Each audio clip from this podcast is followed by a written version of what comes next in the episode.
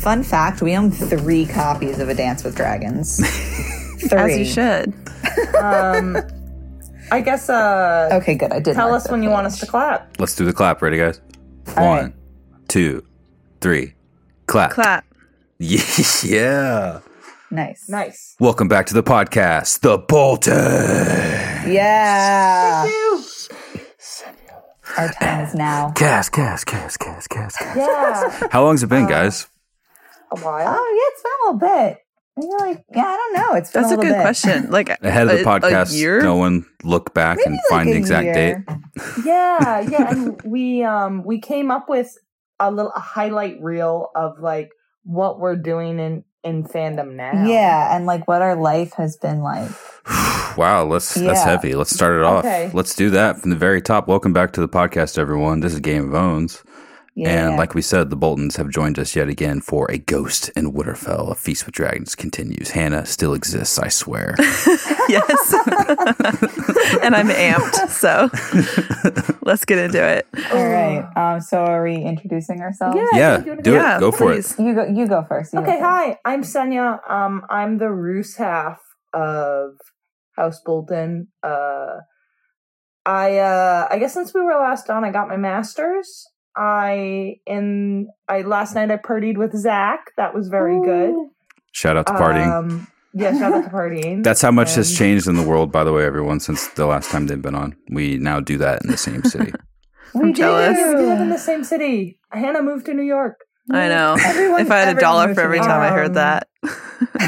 I mean, it also sucks. Uh, but, uh, um, and I'm working in uh doing science writing professionally now. That's cool. Um, but also in terms of fandom stuff, this is weird. I'm into a Marvel thing now. No offense, listeners, if you're really into Marvel, but this is like selling out for me. Are you bringing your trademark violence and gruesome Oh, oh, affectations just to wait. it? Just wait till you hear about this. So, so I have a I have a very lovely coworker who is who very much loves Tom Holland and was like, you should watch uh the Spider-Man movies with Tom Holland. And I, like a fool, I forgot that when I was a teenager, I was very, very obsessed with Jake Gyllenhaal, and that was the first man, like celebrity man, that I can remember being confused over whether I was like attracted to or wanted to have his body. Mm. I, I'm so, still confused. classic. I think we've all had conundrum. similar issues with Jake Gyllenhaal. yeah, I think he's he's beautiful. He's also a real weird dude, and I respect that. Um, yeah, but so now I'm uh so now I'm obsessed with Mysterio from Spider-Man Far From Home interpretation.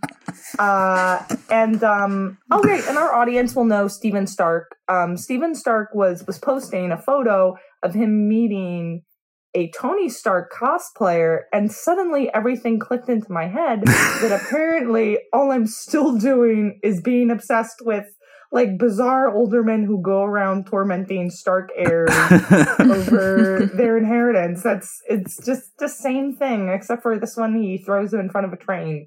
Incredible.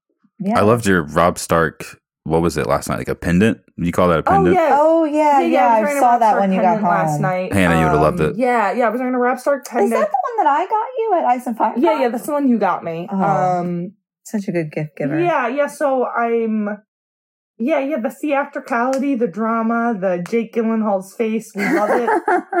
um, yeah, and I so I started writing some fan fiction about um, Mysterio and Spider Man in like the past month, and that was my, I think that was my hundredth fanfic on AO3. Actually, my hundredth fanfic on AO3 was Damn.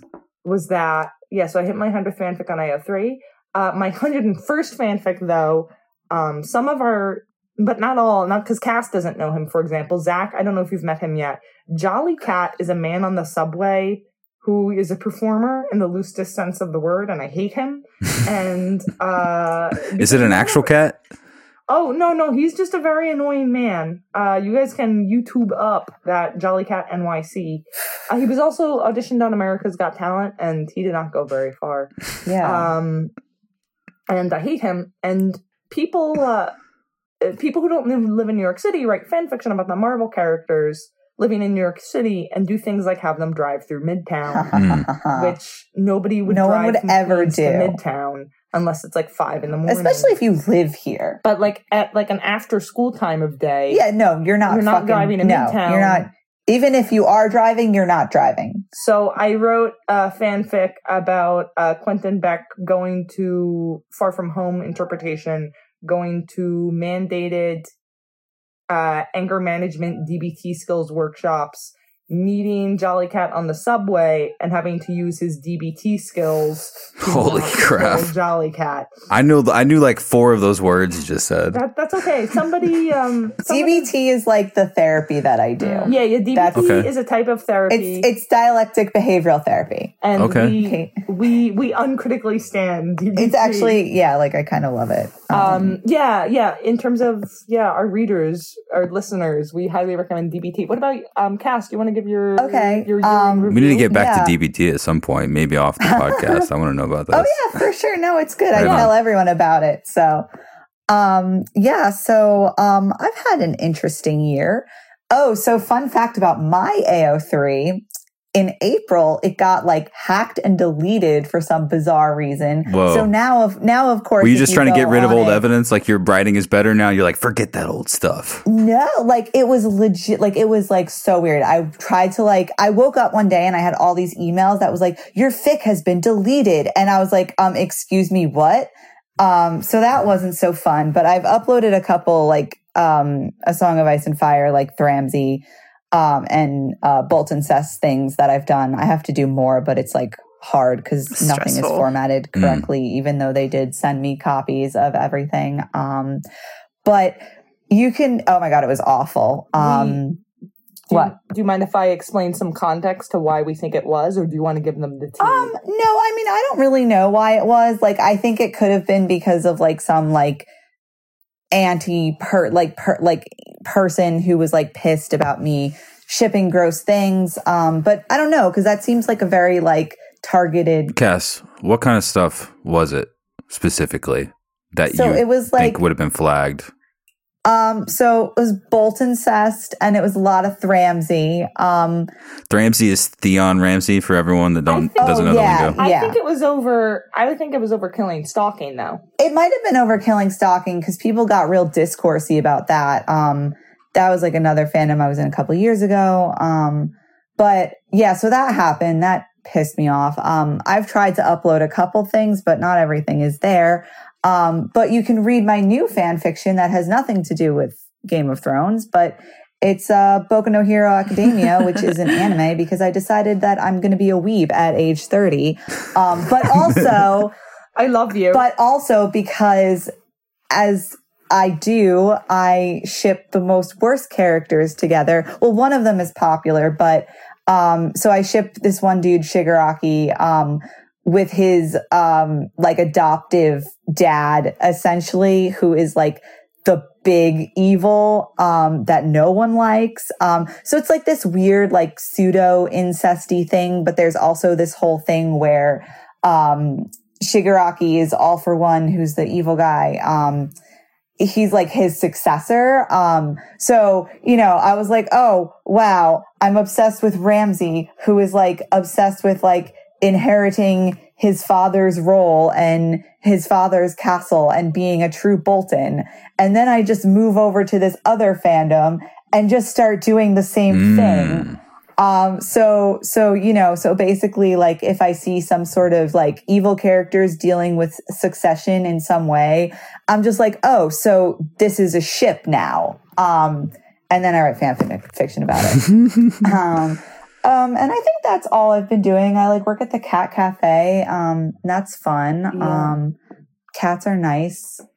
I like Uh, cats. We, we still have our three cats. yeah we still They're have our beautiful. three cats i think we got ambrosia actually since the last we have a third cat now we might not have had ambrosia the last time Yeah, now we have Ambrosia. Um, we um he's oh, a nice cat.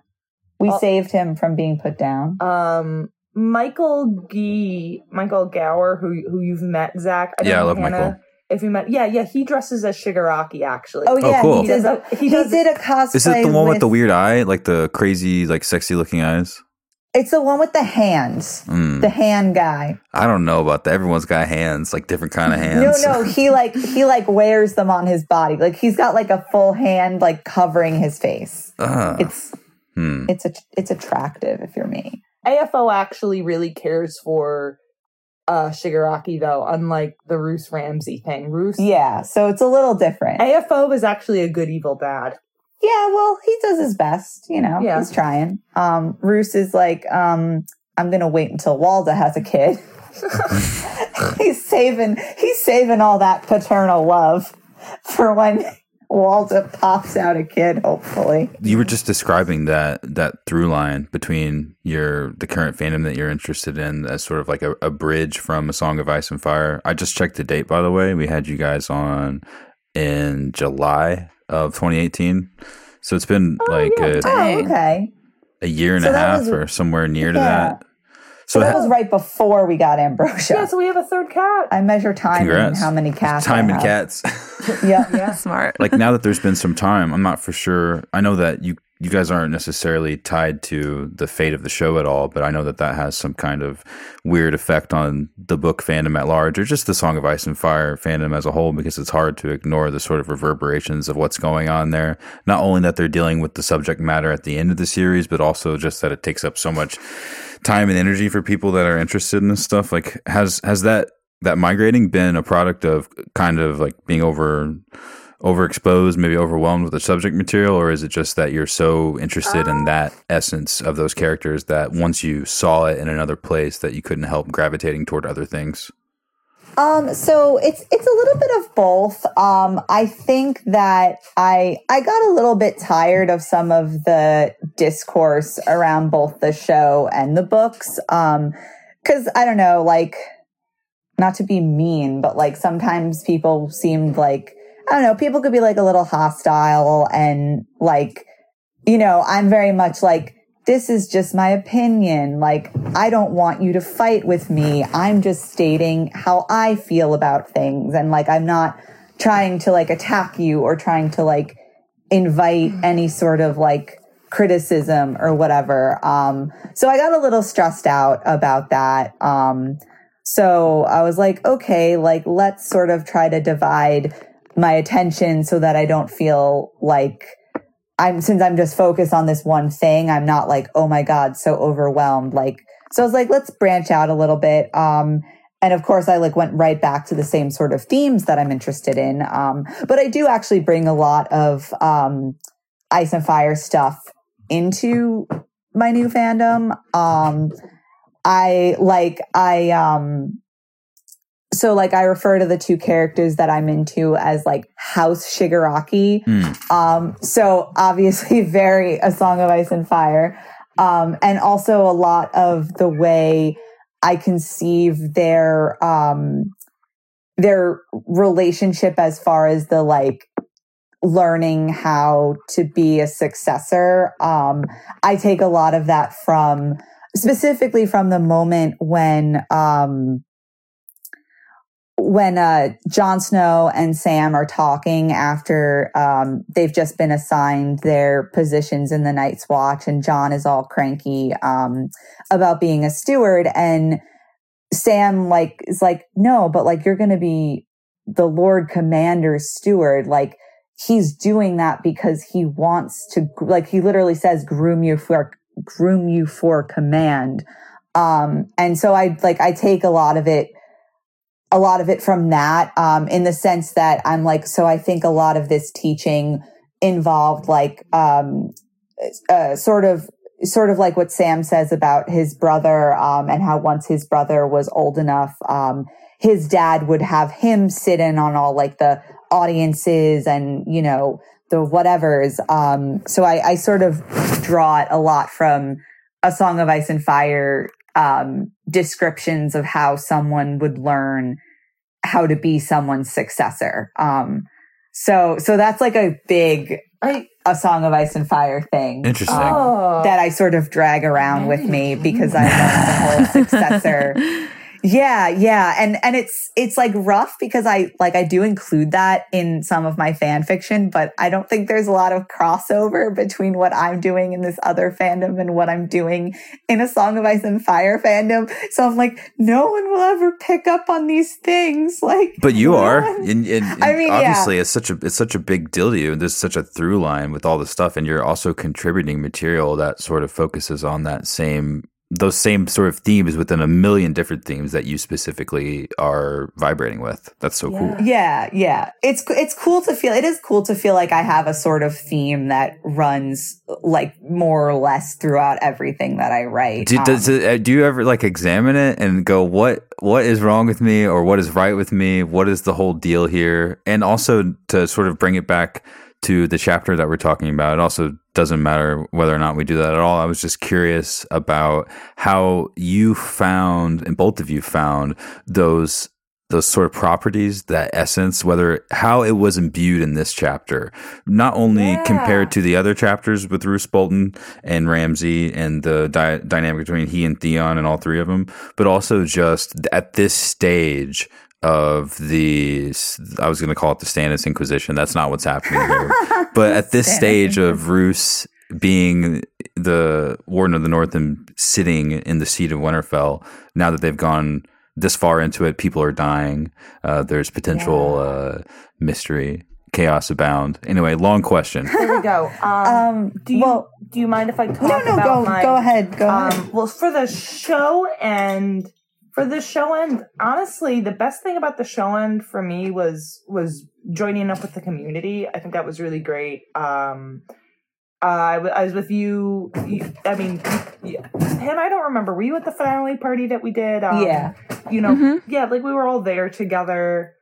I, I don't know how the book's gonna end. I don't. uh Yeah, I'm not making any I'm assumptions. not making any assumptions. And I guess like what I what I am doing is I think coming back to what we all what you just asked is like looking for the themes that compel me in the text we still have.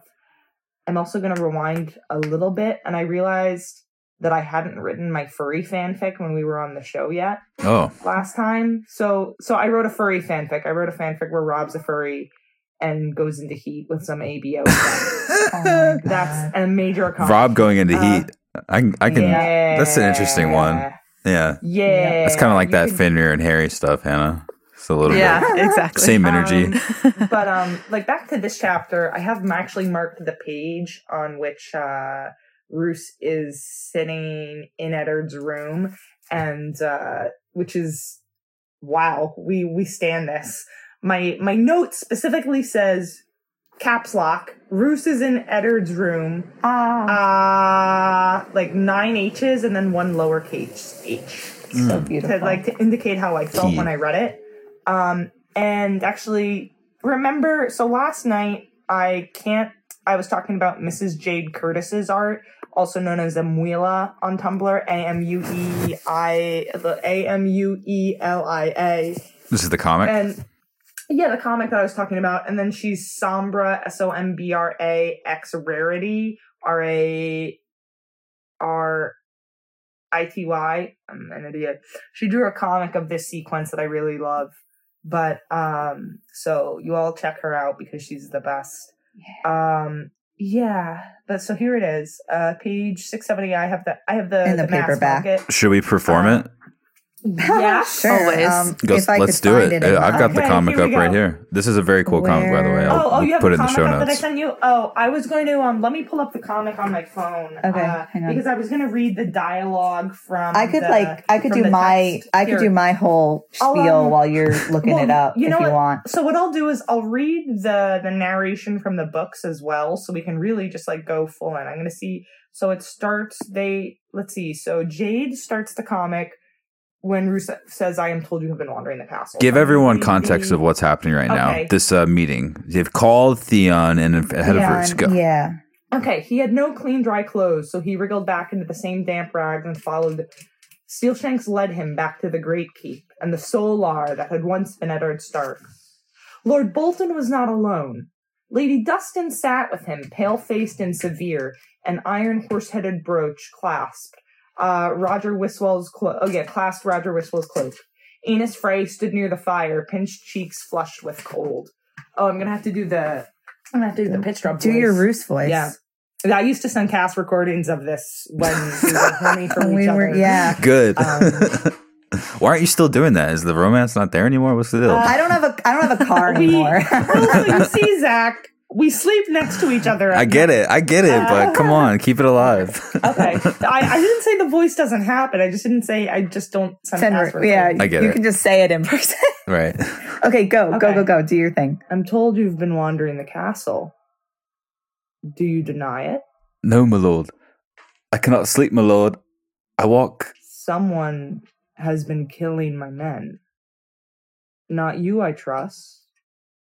You, you wouldn't repay my kindness with such treachery. I only walk is all. Uh, take off your gloves.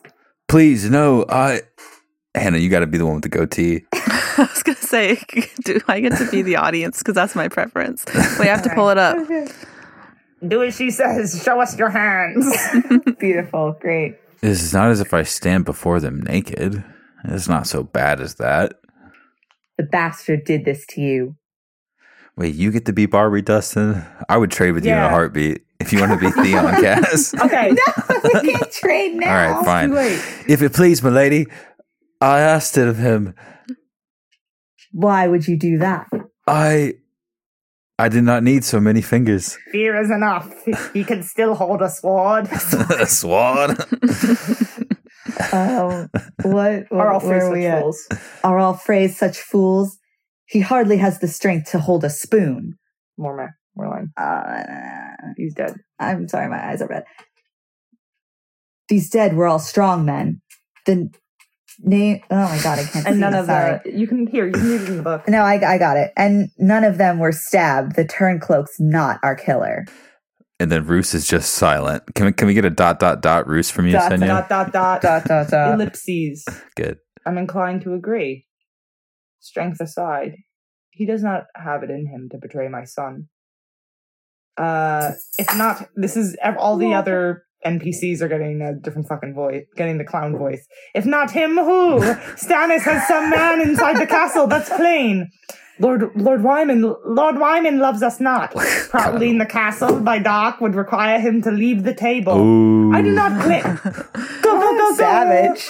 I do not Burn. claim Lord Wyman does the deeds himself. He brought three hundred men with him, a hundred knights, and them might, and one of them might have.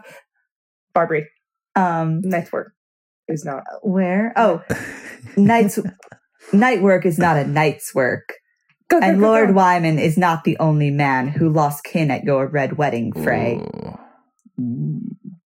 Do you imagine Whoresbane loves you any better? Oh, better? where is that? Okay. Do you imagine Whoresbane loves you any better? Flint's, Flint's, Sarah, Cerwyn's, Tall Hearts, Slate. plates. They all had men with the young wolf. House Ryswell too. Even Dustin's out of Barrowtown. And then the last line. Oh, um, okay, that was Walder. The North remembers Frey. Stark dishonored us. This is what you Northmen had best remember. I mean, that looks like what his voice sound, like sounds does. like. This squabbling will not serve. You are free to go. Take care where you wander. Else it might be you we find upon the, nar- the morrow, smiling, a red smile. As you say, my lord. Theon drew his gloves on over his maimed hands and took his leave, limping on his maimed feet. Aw, Right on. yeah, so but then also, um, before that, owned. so Jade does a little bit of a shortened version of it, I realize, looking at the text, because there's a little more between Roose and Theon there. Um, so, so Theon's, so Roose, so Theon, after I cannot sleep, Theon says, I was a boy here before the war, a ward of Eddard Stark. You were a hostage, Bolton said. Yes, my lord, a hostage. It was my home, though, not a true home, but the best I'd ever knew. Uh, and Theon also then clarifies that he's saying the my lord thing, Yeah. which I think the last time we were here was when we talked about. Yeah, no, it was. It was. Roose like They were riding Roose together. kind yeah, they were writing Yeah. together, and Roose kind of is like, you have to to say say- my lord instead of my lord. Uh, like say it as if you're to to sound a proper person to say it, my lord like, like you're too stupid, like you have mud in your mouth or you're too stupid to know the difference. Yeah.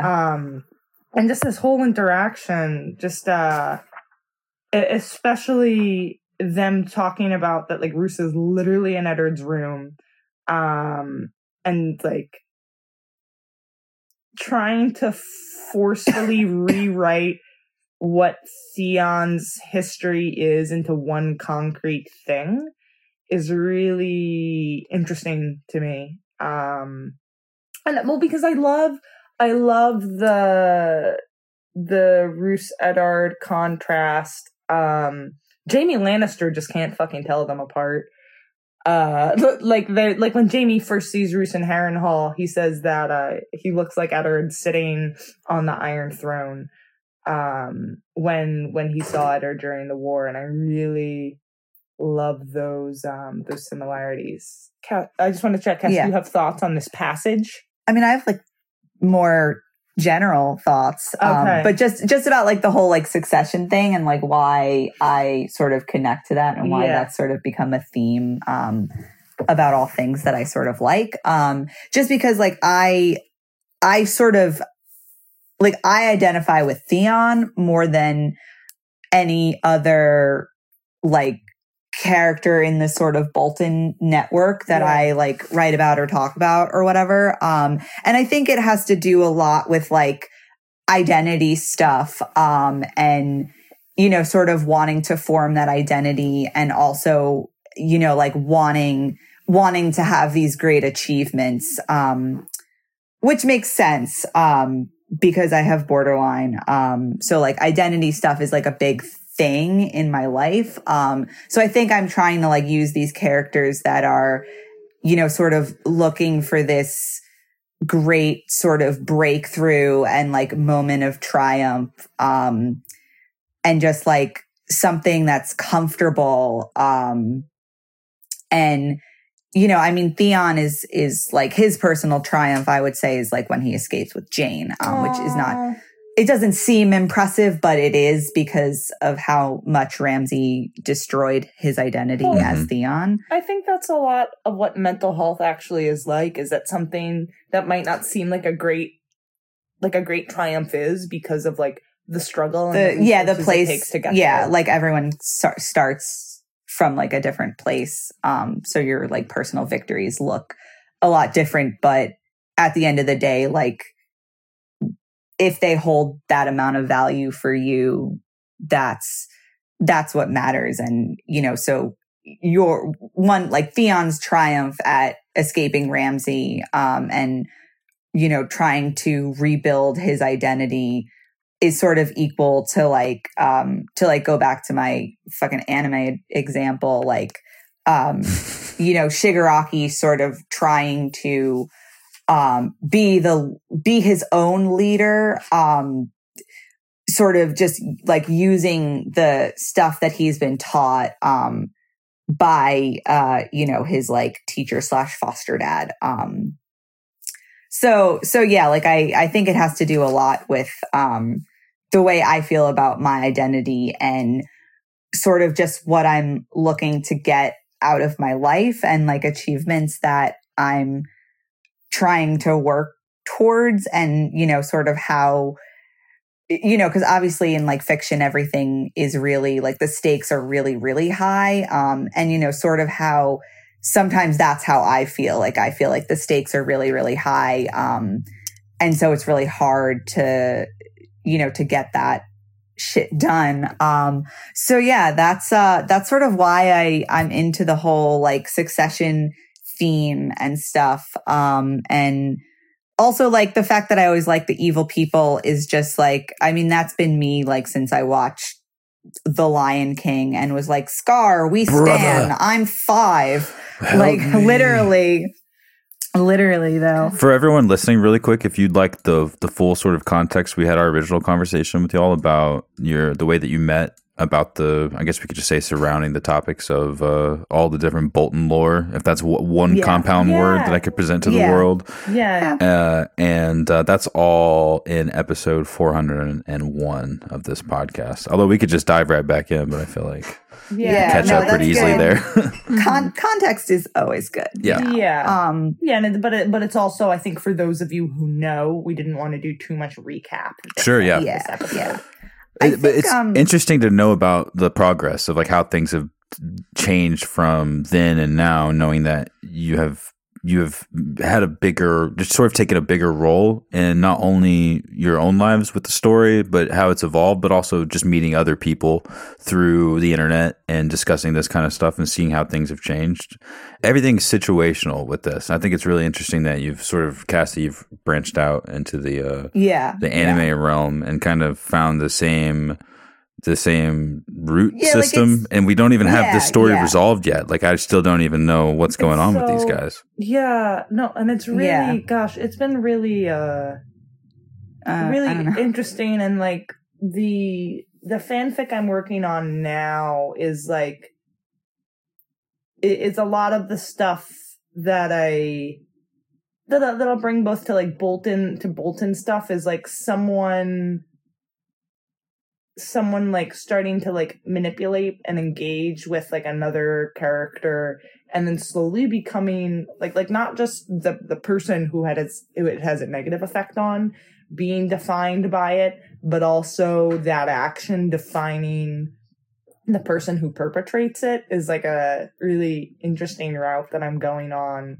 And it's it's a little exciting because uh the people the people do not have anything quite like our interesting brand yet in the tag out there on AO3 That's um, very there's true. some there's some like dark stuff, but or groundbreaking. nothing- I am I'm uh, I'm gonna give the foraging people new shocking paths. exci- something shocking and exciting. Yeah. But I Um, like I like that I can bring like the succession stuff and calling everyone like house blah blah blah and I actually came up with um with someone that I'm friends with on Twitter. We actually came up with a crossover um between Bolton's and then all of my My Hero Academia and stuff. so it Um, begins it, it Yeah. was it was so funny and it was so fun to do to imagine how different characters would fit into these like vastly different worlds. Um and that was awesome. and vastly different worlds that are very systematized. oh Like- yeah. like that have a very rigid like social structure. Um, oh, we, yeah. we love and that's actually um like in this chapter one of the things that I sort of picked up on that I thought was cool was um to kind of go off of that um like it, when they're all eating and Theon keeps pointing out that like oh the men on the bench had to eat like the um fried stale bread fried in the the bacon Lord- grease that the high Yeah, highborns yeah. get to eat and the hard Honestly, yeah the sounds high bones really get good, to eat so. the I know. bacon i know right um and like little things like that that sort of point to some sort of like additional like schism or betrayal um that's going to be really like explosive and big um and just how like you know these underlying currents of everyone being really unsettled and then sort of that ultimately manifesting um or like being symbolized by the murders um because that's like a hard that's like a more hardcore example than like people being cranky about bacon the the class differences and like let's the class analysis. Uh, Uh, the class analysis in this chapter is really interesting, though. Like Cass was saying, Yeah. you have like the difference in food. You have, and then you have the difference in who's getting murdered. Um, as usually has so far been characters like we started off with i think just like a lower social class character but the like social standing of the of the murder victims is like escalating hmm uh, like so we haven't had any lords die. well the last person though yellow dick is ramsay's favorite Yeah, guy and exactly. he's the last one to die exactly. So so that is to me that's like the escalations in that. Then we move closer to Ramsay. I think that's Yeah. definitely um and like Theon in terms of class analysis has like a lot of really because on the one hand he is a member of of an elite, but he's also a war prisoner, but he's also kind of treated better than a war prisoner, but also not. He's, He's weird, a- dude. He just walks around. place. He's Yeah, just stalking the walls the whole time, Yeah. just walking God. around, just weird Theon. Well, because he's in this weird position where he just had to perform as, you know, giving away fake Arya and he had to look like a lord. Um, And, now they have like no use after they've raised him up like that. Yeah, yeah, but they can't exactly 100% show him as like this fucked up dude who got like Right. beaten to shit by Ramsay. He has to look sort of like, yeah, like he has to sort of look like, yeah, I was a war prisoner, but now I'm like doing my thing and like whatever.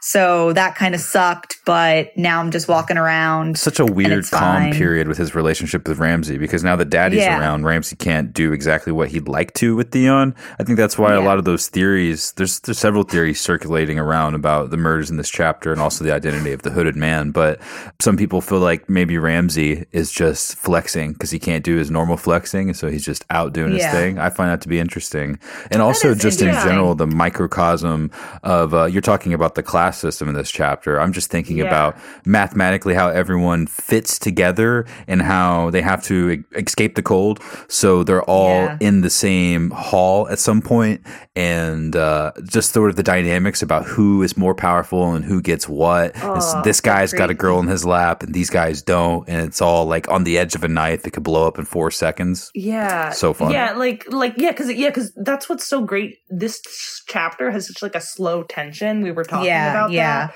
And uh I was um and the stuff with Barbrey this chapter is really interesting cuz Cass and I were saying sometimes she's I we think so she's actually she's either making assessments that aren't as smart as she thinks or she's faking it because she's Yeah, pretty yeah. smart. which- I think she's like, I sort of think that she's faking it because sometimes she says things that are very true and are very intelligent observations. And I think she's sort of using this as a way to like play both sides. Um, cause like, I mean, no one's quite sure what her deal is. Like, she doesn't have any reason to love the Starks, but also, like, you know, she had people at the red wedding, like, blah, blah, blah, whatever. Um, and actually, um, another thing that I thought was really cool and that really, um, really sort of brought all of the tension, um, together, but in this very subtle way, was that Theon observes Roose getting nervous and Yeah. how Roose almost has fear in his eyes and how he really just wants to like get this done because he knows that essentially he's shit, sitting on a powder keg and one like you know anything could like light the fuse that blows up Winterfell. Yeah. Like uh you know because they're all trapped in there. So Yeah. Fear is what keeps a man alive in this world of treachery and deceit. well he's Uh, getting scared. yeah, so. no, he's nervous. Uh, he's well- living now. Yeah, he's, yeah, Roose is like, wow, I feel one. Truly one living. Emotion. Wild. And I was, I think last time I was here, I talked about, yeah, because I can't shut up about this. I talked about what if Roose and Barbrey have fucked. And this chapter, again, only, only continues. It could happen. Uh, like, are they having weird terse sex right now? Oh, it's so terse. chapter? Of- Oh god! Yeah, like Well, really he terse. was he was already in the bedroom. Like Yeah. he- they were already both there. Like they are both there in Eddard's. You might as well. It happened. Good public. Barbrey brought the heat in this chapter. Yeah, no, she You know what I'm saying? did. Yeah, she was spicing it up. Like, like she was really on it this chapter, and really, uh, the her as a narrative tension character, like slash tool, like that. It just, it just only gets better if they're having Yeah. a secret affair. I think She just Um, knows so much, and she's just She so telling. brash at expressing what's going on and just kind of looking around and seeing the evidence. She's smart enough to look at Theon, see the state he's in, look at Roose, know what kind of a jerk he is, also know about the, like the North remembers. You know, like to have the yeah. full context of the story and to be able to sort of read between the lines on on what Roose's involvement was, like clean as hell, Warden of the North Yeah, now. no. Hmm She just and she just uh, lays it her all presence out for is such a wild card. It's so funny because they've Yeah. got such a strong situation, and they're fortified within Winterfell. And Stannis is marching through the snow, and they don't know about Mors Umber yet. So presumably we're in a good spot. And yet we've got people like Wyman Manderley in the mix, and they don't even know about Mance Rayder. Yep. It's just Yep. I'm, I'm curious. There's so much comfort in the position that they were in up until this point, and uh, I know that chronologically, we're past this in all of our readings. I know that. Have you guys read the Wind sample chapters? Uh, some of them. I've read some of them. I've read- I've read the Theon one. Okay. Yeah, I haven't actually read the Theon one. I've only read the Krakencest confirmed. Oh, Oh, good, The good. Krakencest was so good. Right. That's all I really Like- need. I respect that. Yeah, Yeah. yeah, yeah. I've only was, read that um, one, and that that was a very validating chapter Yeah. though, because to me it was always very clear that that the specifically the type of trauma he was going through, and like the whole door thing was referring to was sexual abuse. Yeah. It wasn't to me like- at first I mean, at all. I'm also Sorry. like a like a freak, like I'm freak. Yeah. I was like, I was like, I'm Like, naive. Is what I this? considered. Like I think you're right. I think you're doing the right thing. yeah, yeah, definitely. I was like, you're on definitely fucked him, or maybe not fucked him literally, but but Did sexually something. abused Yeah. him in some way. Yeah. Uh, that is what the name. What I was going to ask was uh, uh, chronologically. So you know where everything is, but based on that, like sort of coming back around to this point in the story, Yeah. like how do you guys feel about the job that Roose and Ramsay have done? I guess more specifically Well, Roose, because Ramsay. Could you argue that Yeah. Ramsay set up a better foundation than his dad, and he's just kind of like mad while this is all happening, or does Roose have the upper hand? And what do you I- think is going to happen with all this? I mean, Bruce. Bruce has done pretty well considering that he's like, all right, I don't have a legitimate heir. I've got this like deranged serial killer. I've got uh don't have a wife. well, like his, he, at this point, he has one. well, yeah, nobody got a wife over the oh, course okay. of, Sorry, I of the didn't. war. I You didn't know, how he early starts off were the doing. war. Well, he starts off the war with Well, one- he gets his own command. In the Yeah, yeah, he gets his own command, so he does pretty well. But it's like he's really just trying to hold together, hold it together with some like gum uh, and the fucking paper clips. paper clips and a fake and a fake Arya. Yeah, Uh, yeah. Fake Arya, Oh. Arya Wyman Manderley, just kind of openly rebelling, sort Yeah. of in your face. Yeah, not knowing the the Whoresbane's like like like he's likely not really fully on board. Right. Um and I mean definitely I think what he's afraid of is more what's gonna happen inside Winterfell if Stannis doesn't show up soon versus what's gonna Ooh. Yeah, happen yeah, I with think- Stannis. I think that's think way that's really more serious. because like Stannis, I think I think he could kind, you know, like not not a great move, but he can run. If Stannis is winning, they can book it. Where Yeah. are they gonna go? They just do they just Well, ride south just in like a fortified themselves a back line? in Winterfell, I guess. yeah, I, I, don't mean, they can ride south. They can they can go to Essos. That's that's Cass's hot idea. That No, my hot idea is that Ramsay's going to survive and go to Essos and lead a sellsword company.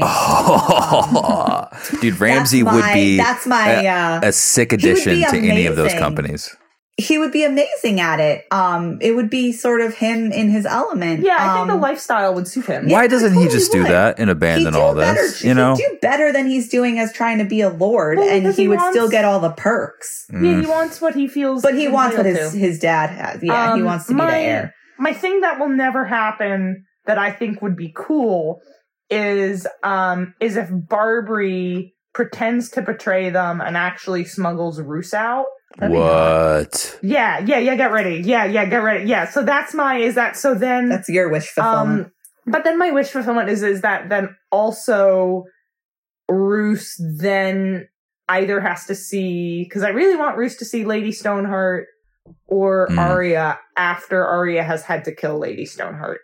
Hmm. Um which that that is where I think the the, the Lady Stoneheart plot line could go that could be interesting is that the only way she, like that Arya that that she kind of has Arya like put her out of her misery.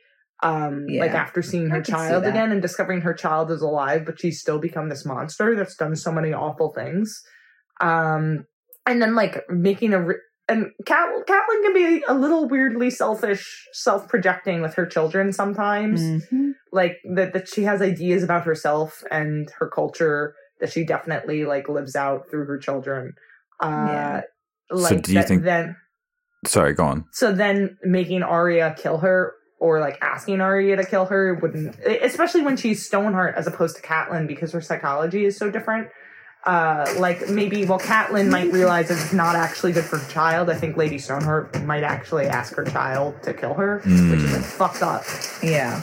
Um, yeah, so I've got I want Roose and Lady Stoneheart to meet so bad. All the other like Roosland slash Cat Roose people were like, we've all been like he would still hit on Lady Stoneheart. Oh, yeah. and we stand that. We uncritically I mean, obsessed. everyone like compares him to like a corpse who has no feelings. Yeah. So, Plus that you neck, know, honestly, could swallow a lot Yeah. of things. yeah. Hell, oh yeah. Come on, Zack- guys. That's the Zack most really on-brand thing that's ever been uttered in your presence. Zack, Yeah, no, I you- mean Zack. I mean, I I have You just called Senia out. yeah. I'm I'm for the re, for the for the listeners at home. I'm just very contentedly smiling and nodding along. Good, Yep. good, good. Um, Yep.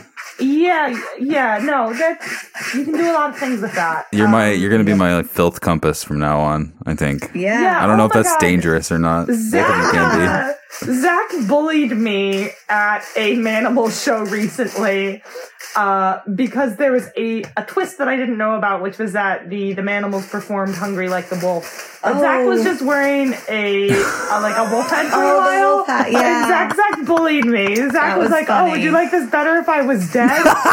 Oh my god, yes, I remember that. yeah, that was yeah. so Zack, fucking Zack funny. bullied me. Zack is so bullied. I just like being your friend. I was like, this is one of the weirdest people I Oh know. my I love god. it. Yeah, no, no, no. so I, no, no, funny. Zack, I found it very funny and very sweet and charming, but I am No, making that's fun of you on your own Good, program. good. That's amazing. That's great. We all Uh, need it. I figured I'd, you'd be more accepting of me if I was dead in that moment. Is all. Um, you are you are a beautiful person. Thank you. So are you. Living or dead, hands down.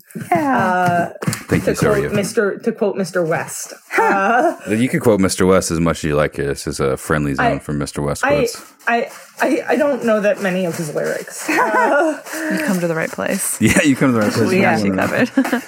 you guys- you guys are great. Uh, yeah, just I try to say best living or hands down. Yeah, like as much as I can.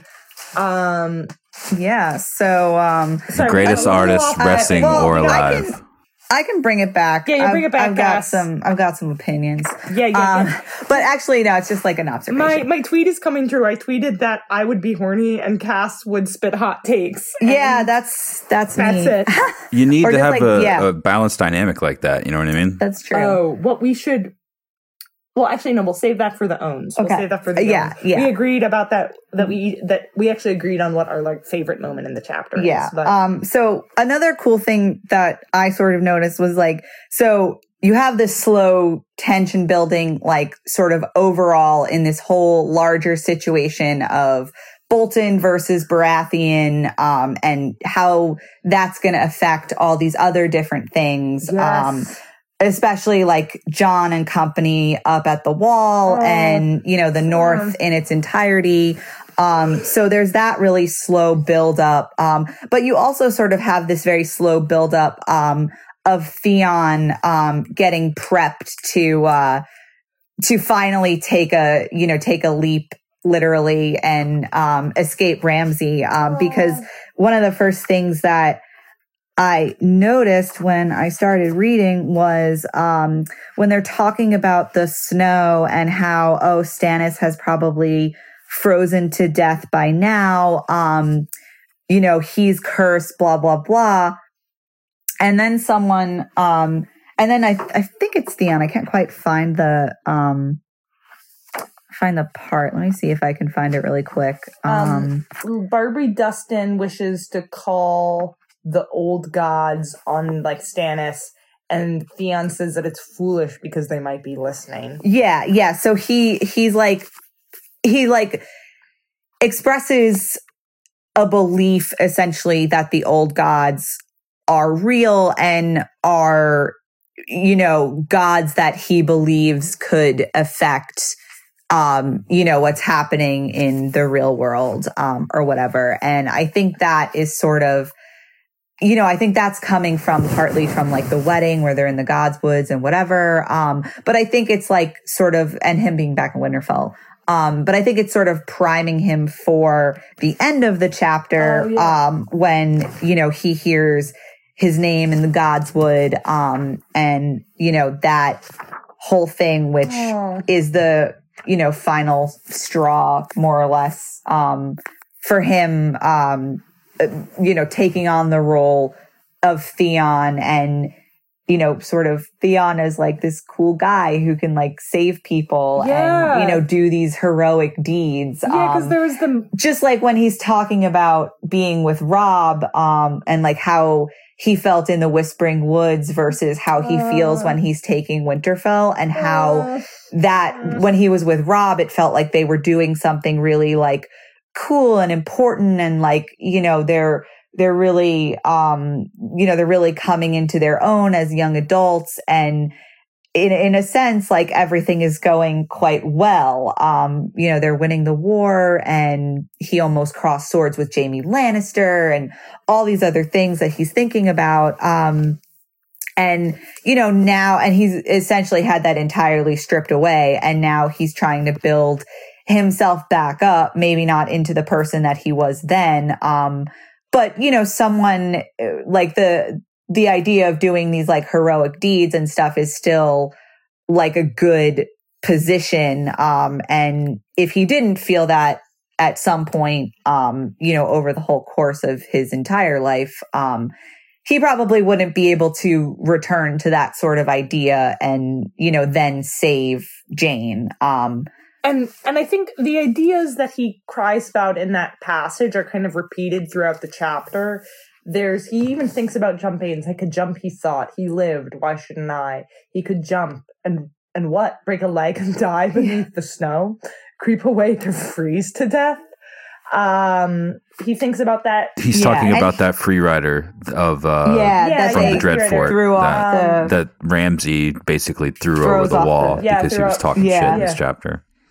There's oh, another oh, moment though that kind of ties into that, which we were talking about it a little bit earlier with Roos saying that Theon didn't have it in him to leave. Oh yeah, to Or to do anything, to Ramsey. betray. Yeah, which I think can be another one of those moments that we can add to this yeah, list. Yeah, Yeah. it's also cool the way he vacillates between thinking and referring to himself as Theon versus the you know thinking of himself as Reek, um, and you know reacting to other people calling him Reek, um, and when he feels sort of most um, like sort of impotent to do anything to make a great, great reference to um, dick. what Ramsay may or may not have removed from his body.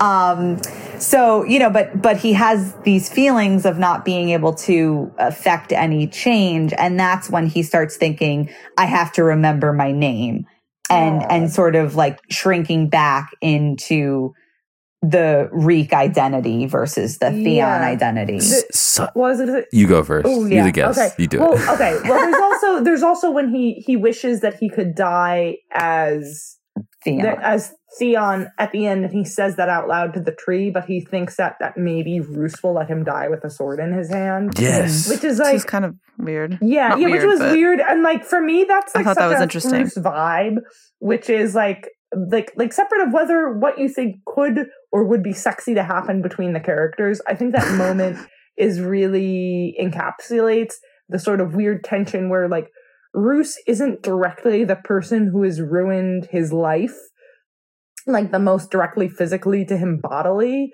but he's like very scared of him and has this like weird like multi-layer control over Theon and Theon's kind of also terrified of him. Uh, and that and hi- and like and he he sees the differences between them uh, that Walder Walder that um that we have to worry about as characters. Um, if you want to, I know if you guys are hearing a tapping in the background, that's Walder. Walder being bad. That's on it's tapping. It sounds like he's slamming someone against the wall or something. I mean, Walder, he's quite stop powerful. tormenting Theon. yeah, yeah. Here, just get him some caffeine. the uh, Theon's decision to not only go to the Godswood, but his sort of, like you said, further moving toward sort of letting go of a different part of himself and moving on to another era. Our next chapter with Theon is uh, Theon One, which is the first time we've been with Yeah. the Theon chapter in a very long time.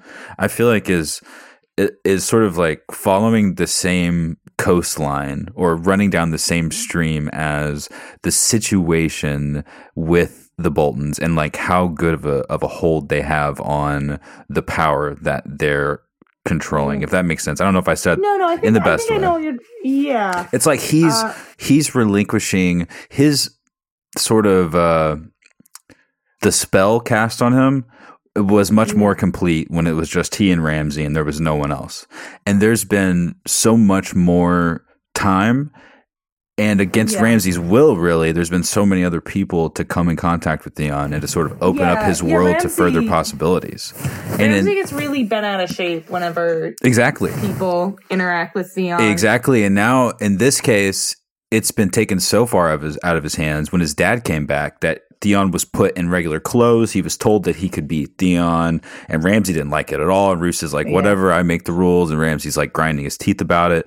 Well, in this case, Theon's just getting further and further away from the spell. It seems to me because in this chapter, remember when when uh, Theon noticed that Roose could be slightly scared about something happening, Yeah, and yeah. Barbrey Dustin is there and she's talking with such command and she obviously has like oh, so much more contextual evidence than she lets on and Theon's smart enough to know about that and it's all happening in that bedchamber and in that place in, in Winterfell Yeah. and it's just like all these different things that seem so Where permanent before fucked. Are so much yeah. vapor Oh yeah, yeah, because he also had Theon sex fucked in, there. In he fucked too. Kyra there. Um, after he takes Winterfell. Right on. Um, there you go. You see what I mean? Like Ned Stark's hallow halls aren't halls aren't so hallowed after all, and that's kind of like this Yep. whole thing. And so by the time he reaches the tree, you know, all the tree needs to say is Bran or Theon, and whether or not he's imagining it, like he might be imagining other things in this chapter, or if it's really Bran communicating in some way through the Weirwood net, I feel like he's drifting you know like drifting I- further away because they they have less of a hold on their situation. Therefore they can retain him less soundly and potentially torture him less. And he's sort of cognitively drifting and he's like i'm theon after all. Like i'm gonna get out of here. Like there's spear wives here. What is this? I'm getting out of here. Yeah. Yeah, I always took it to be that specifically he's seeing how Bran has the first time that he goes from like the present to all the way back in time to the blood sacrifices. That I kind of always read it as Theon is like kind of like seeing Bran while he's doing that. Oh, that's interesting. and like, Like- seeing the the So he's like seeing the past like Bran is seeing? No, no, he's not seeing the past. Oh, he's like okay. seeing Bran like activating through that tree because Oh, Bran- oh, you mean like because he sees like he thinks he sees Bran's face? Yeah, because he thinks he sees Bran's face, and then Bran does the like in in a Dance with Dragons does the like mega warg where he specifically looks into that tree. Okay, yeah. so so you're saying you definitely think that he's in this chapter he's, He's Bran's seeing. for sure communicating with Theon He- Uh, well, I don't know if Bran means to communicate with Theon. I think whether like so, I think it's Yeah, I don't think he definitely- means I don't to. think Bran means to, but I think Bran's presence because Bran does literally put his presence into that weirwood Yeah. tray. He might Bran might not one might not recognize Theon and might be too busy like tripping balls on paste Well- that that may or may not be Jojen Reed on psychedelics. I mean, it might it might be that like also Reindeer that piss. Bran, that Bran is in the tree observing Theon, but he doesn't realize that at this point he is powerful enough to actually like communicate via like words, even where he could say someone's name and have them on some level like be aware of that. Um, because that seems like a step up in communication via warging. Um, yeah. I don't know. Especially I at think this though. point in the reading order I would say I think that us seeing Bran potentially because we haven't seen how Bran's progressing from his perspective. We only get it in snippets from other POVs. And so I think that this is just another instance of us seeing Bran, whether or not he's controlling this or doing it on purpose or is passing through like we're talking about. This is just another instance of us seeing see. his power and his reach and his ability in a way that doesn't quite yet make sense to either side, which I think Mm. makes this really cool moment for Theon to feel like he's literally Yeah. communicating with the Yeah. old gods while Bran's just kind of passing through and, and giving us a, Yeah. a nod of, hey, this is what he's up to and this is what he's capable of doing. Let's see where this goes, kind of thing. Well, and that's also Yeah. that's definitely really interesting for Bran's psychology too, because to like what Theon is like a cosmic universal moment to Bran is just like a blink, Mm. which is Yeah. really cool. And Yeah. uh I think they had a little bit of trouble nailing that in the show they Like in the Tower of Joy. yeah yeah and well and just in general how Bran was then engaging with people afterwards how he kind of went to like low affect Oh, I see what you Uh, mean. Like his own understanding, like he thought there was more weight to it than what you're saying in the books, where it might be more random. Uh, well, well, well, no, like the level of power and access over time he has to Bran, this is just a fleeting a moment, Moment. that he moves by okay. because he has this sort of cosmic access to all of time. At Oh, once. okay. So you're saying the scale in this is just so much more crazy than the way that they depicted it in the show being so much more Yeah, yeah, and- situational. and- right. Or even the way that we've seen it in the books at all Well, with th- they were because they were trying to do the Doctor Manhattan thing with Bran, if that makes sense. The Mm. like I've seen all time at once, Yeah, and now I have this kind of like jaded depression affect. With, Time- uh, time to and it- but it just didn't really land to like. I mean, people have talked about that. Some of it was just that Isaac Hempstead Wright couldn't see. He literally everything was blurry to him. That's why he's always squinting. Like he's Ah. literally said that he needs his glasses. He's, Damn. uh, um, That makes sense, though. He is always squinting. yeah, that's why he's always squinting because he really needs his glasses. now and that I think didn't back on think it. to give him contacts. I guess. Mhm. what about Yeah. LASIK? Yeah, Come yeah. There are any number of things that they could have done, but they did none of them. I guess not. Um, yeah, yeah, because this is just such. There's like, yeah, what the moment is to Theon versus like what it is to other people in this chapter is because like I I don't think Roose is thinking about Theon Greyjoy's emotional wellness and psychological change. But I think he would be if he had less stuff to deal with, and I think that that's Yeah, the reason yeah, why exactly. Theon is turning and is gonna is gonna yeah, take yeah, but fake Arya with him and you know start this. because Roose is problem. really focused on the like the larger problems of like Wyman, Barbrey, murders. Well, it's like you said, the the trouble of the men coming up from the inside, because it really comes down to that. Like after paperwork is done and after the deals are made, we're stuck inside of a place that has high walls and there's inclement weather outside, and it's gotten to the point where there's no there's no like discussion. Like if we could fight against the snow, we would join Stannis's men to fight against the snow, and we might actually have to do that against the White Walkers eventually. And that's kind of what they're about to deal with. And he's it's like you said, he's looking around, and I think he's not necessarily afraid of Stannis. He's it's just think about the way Barbrey is speaking in this chapter mm-hmm. versus it was in the past. The sort of like borrowed conversation to the side to now talking that way in front of Roose with Theon. It's just things have Yeah. changed so quickly. And I think the most telling moment about that interaction with the tree with Bran is how we're talking about how this could be and is just a, a blip for Bran and part of his greater exploration and expression of what he's doing. And yet to Theon, it could potentially be, and he doesn't know it's actually Bran. It could actually, it, it's so influential. It, it, really, all it says to me is that Theon had his mind made up, and that this is like a version of meditation where he like found this sign from the universe. And it also just so happened that once he made up his mind, there was the universe to give him like the next clue, and then there Yeah. were the spear oh. wives waiting for him.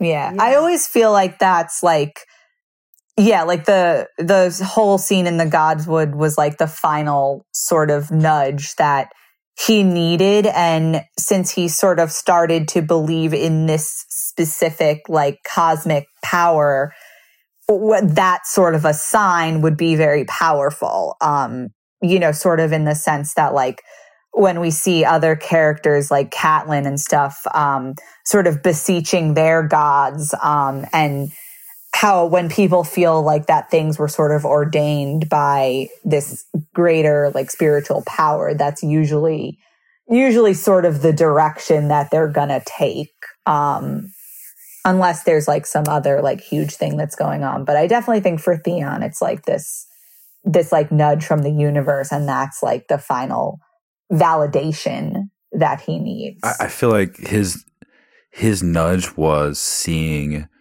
all of seeing the Bolton power start to recede and then being like, hmm, even if I were to continue in this camp, I would have no personal fulfillment. So I would rather die with a sword if you can give me a sword. And so that was his prayer. He was like, uh, whatever happens, I know that I'm going to die. And he says, death is the sweetest deliverance I can hope for. In this chapter. And so when he realizes that and he sees how like unhopeful it is for everyone else, like the snow's coming in, like who knows what's going to happen? We're all going to run out of food anyway. I can't even chew the food that you're giving me. Okay, Oh, new yeah, plan. yeah. I'm going to So fight sad. everyone. Yeah, him, yeah, he cuts up the he cuts up the meat and he sucks it. Yeah, and he mushes it. he mushes the vegetables and stuff, and then he sucks on the meat to To get get- all the juice, and then he uh, gives it to the dogs. Yeah. um, So he's saying I want to fight like, now or something, right? And so Well, yeah, that's that's the thing. Theon's- The Theon's relationship with the dogs is always Is so interesting. interesting. Well, because like that, like sort of, this is sort of like a meme sort of thing to say, but like it's like, you know, Ramsay sucks all the Theonness out of Theon and then sort of tosses yeah, the bits it of to go get fucked up as re as Reek, as Reek. yeah, and but I don't know. That's so But dumb. also, like you know, the dogs find the body, and on the one hand, so like the dogs are like then like named after the women Ramsay is killed, and like Theon has seen them do like awful, violent things, but also has like tenderness with them, and like is kind of some of the only like tender companionship he receives. Mhm. Um, but they're also like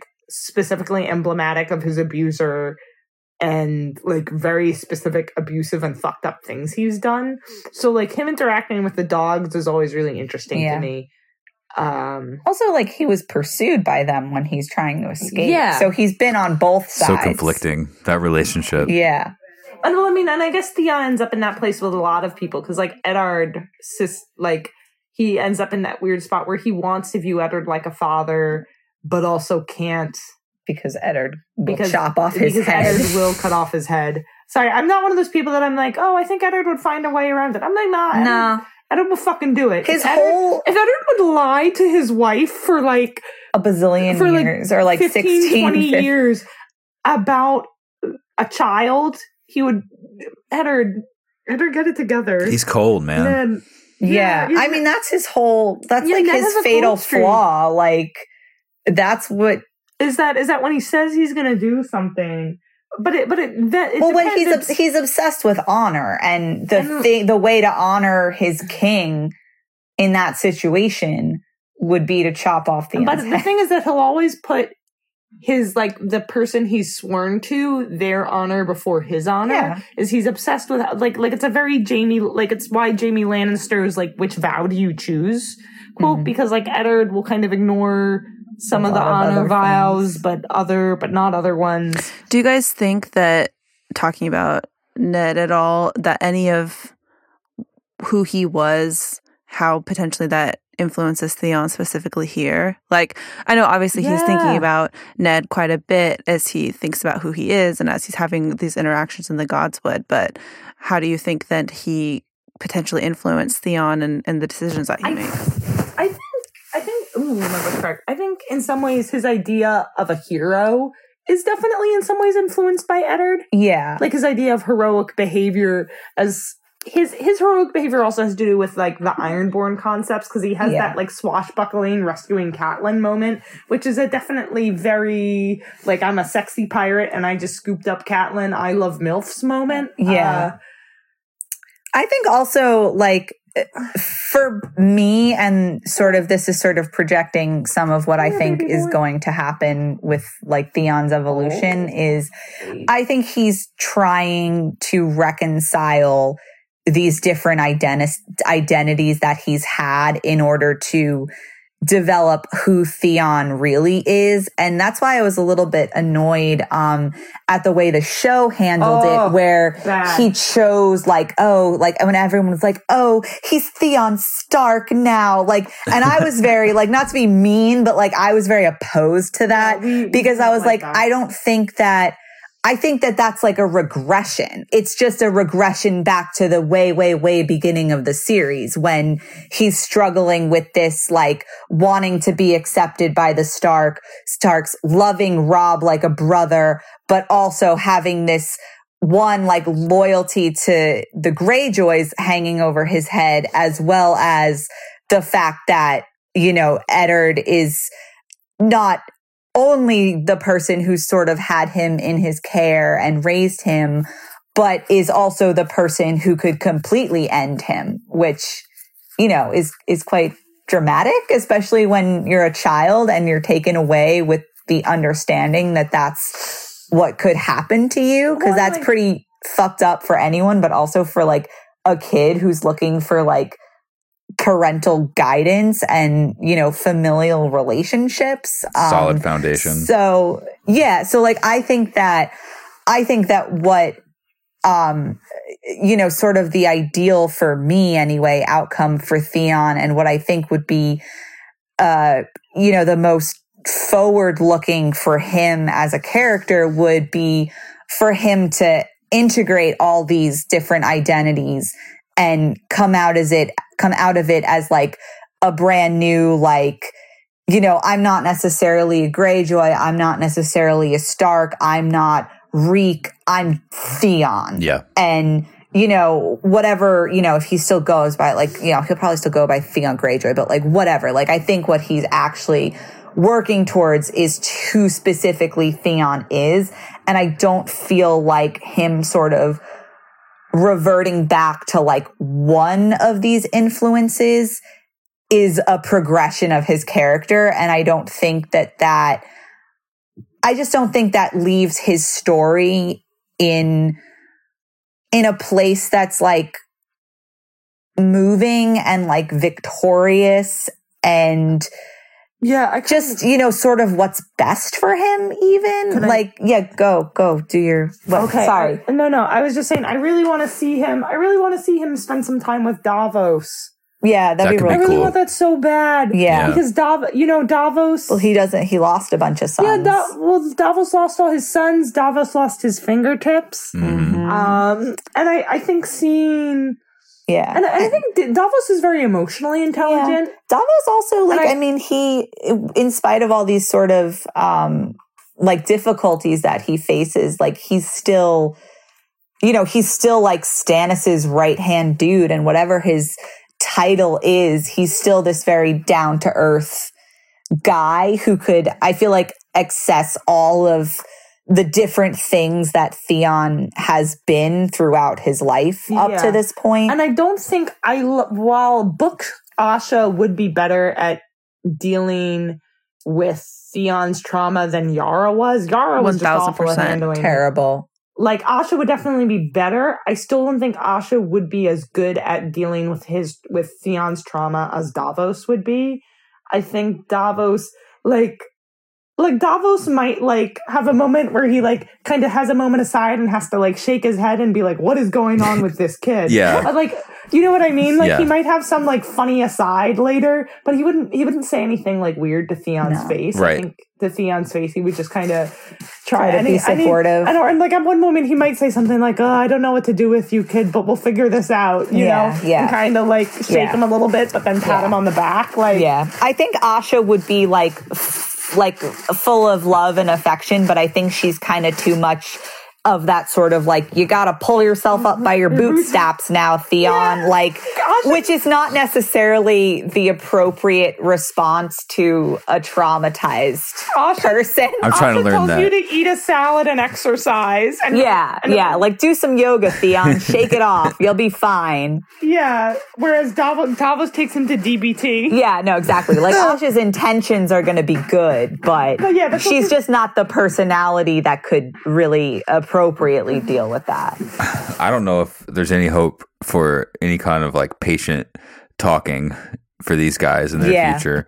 Maybe, hopefully soon. Like maybe they'll get it sometime. It would be really interesting to see Theon and Davos together, but I feel like Davos can't just cure us or cure everyone rather, or like cure us Yeah. to everyone that he spends time with. Although maybe he could. Yeah, I mean, I I think I I think that right now Davos is in an interesting place because because he doesn't like the direction that Stannis is going um like you know via Melisandre and but he's also torn by these great feelings of like you know loyalty and and I mean a, loyalty is like sort of a big deal for Davos um and you know how the loyalty that he has to Stannis and how deep that loyalty goes to the point where he like respects the guy because he chopped off his fingers like if if you can like be like, yeah, all right, like I think that I think that's cool. Like, you know, you were fair and I can respect that.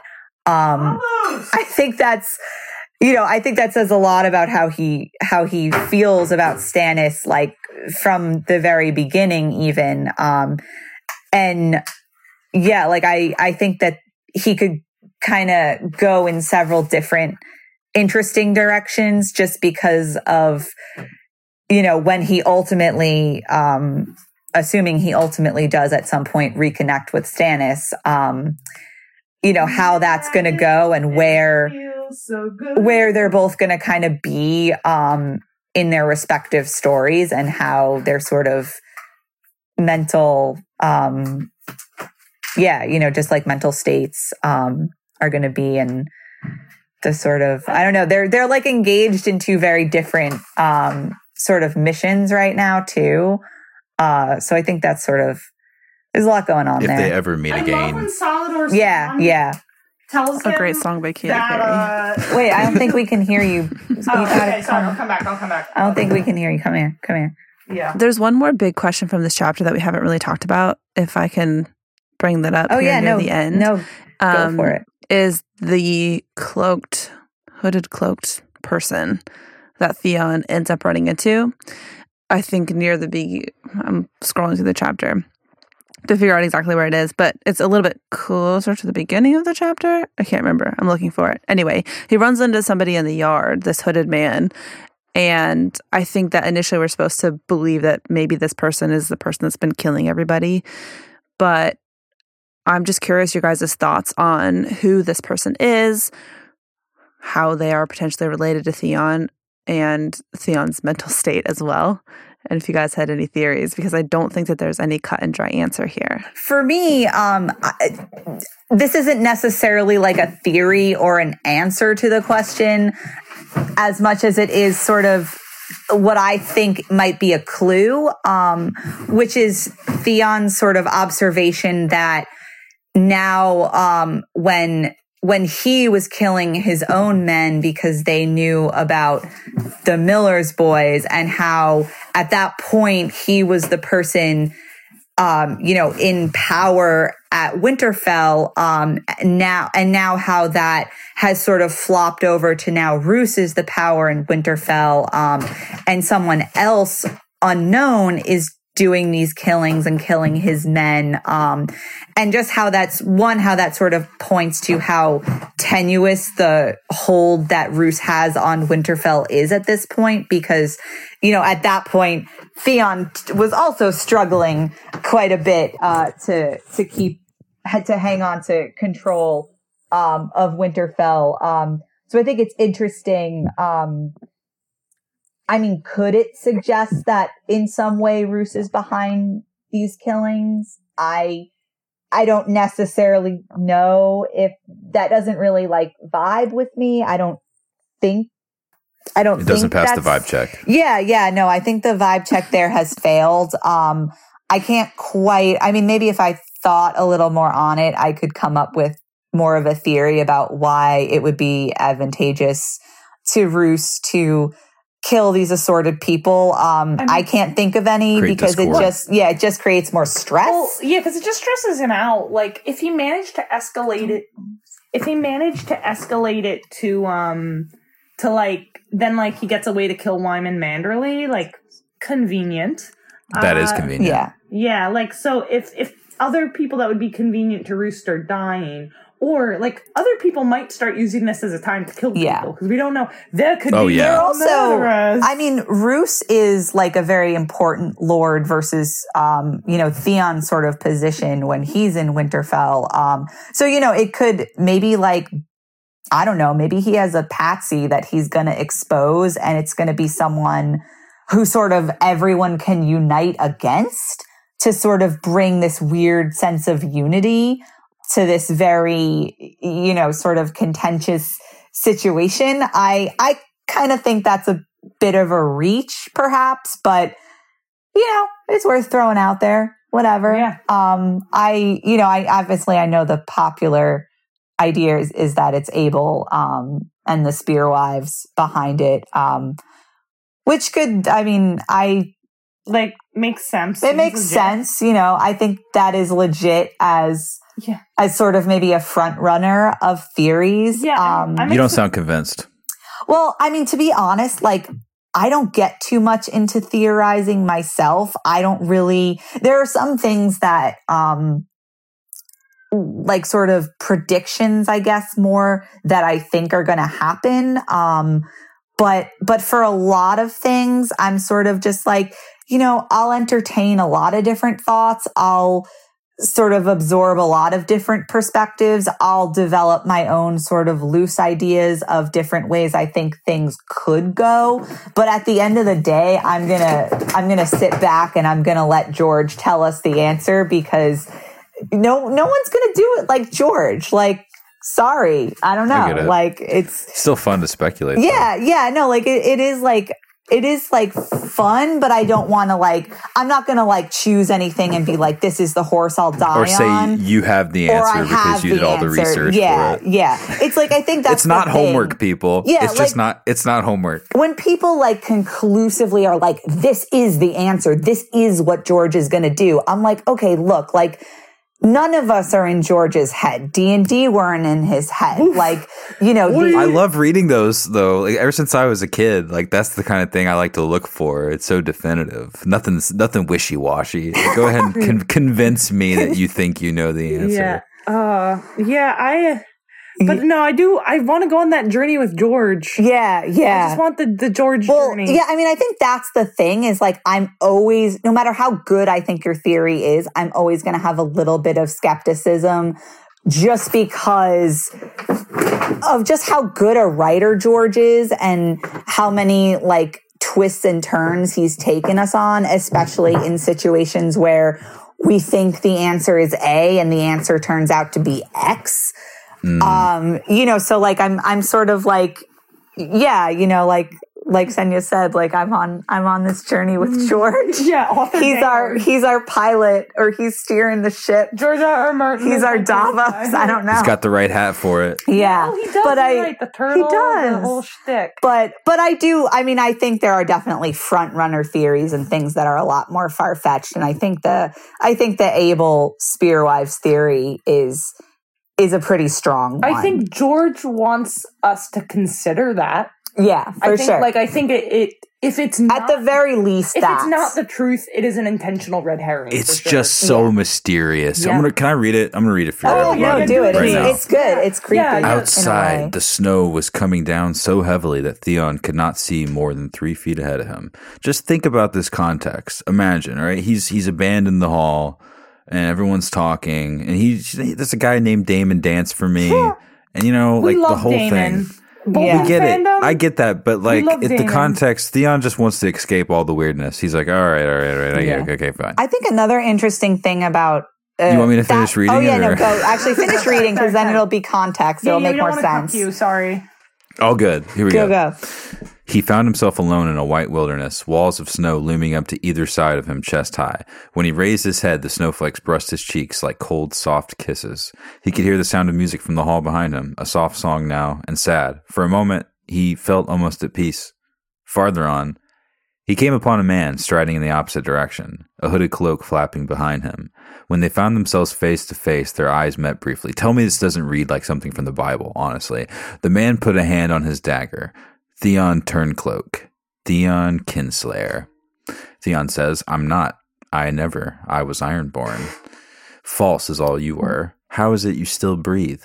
The gods are not done with me, Theon answered, wondering if this could be the killer, the Nightwalker who had stuffed Yellow Dick's cock into his mouth and pushed Roger Ryswell's groom off the battlements. Oddly, he was not afraid. He pulled the glove from his left hand.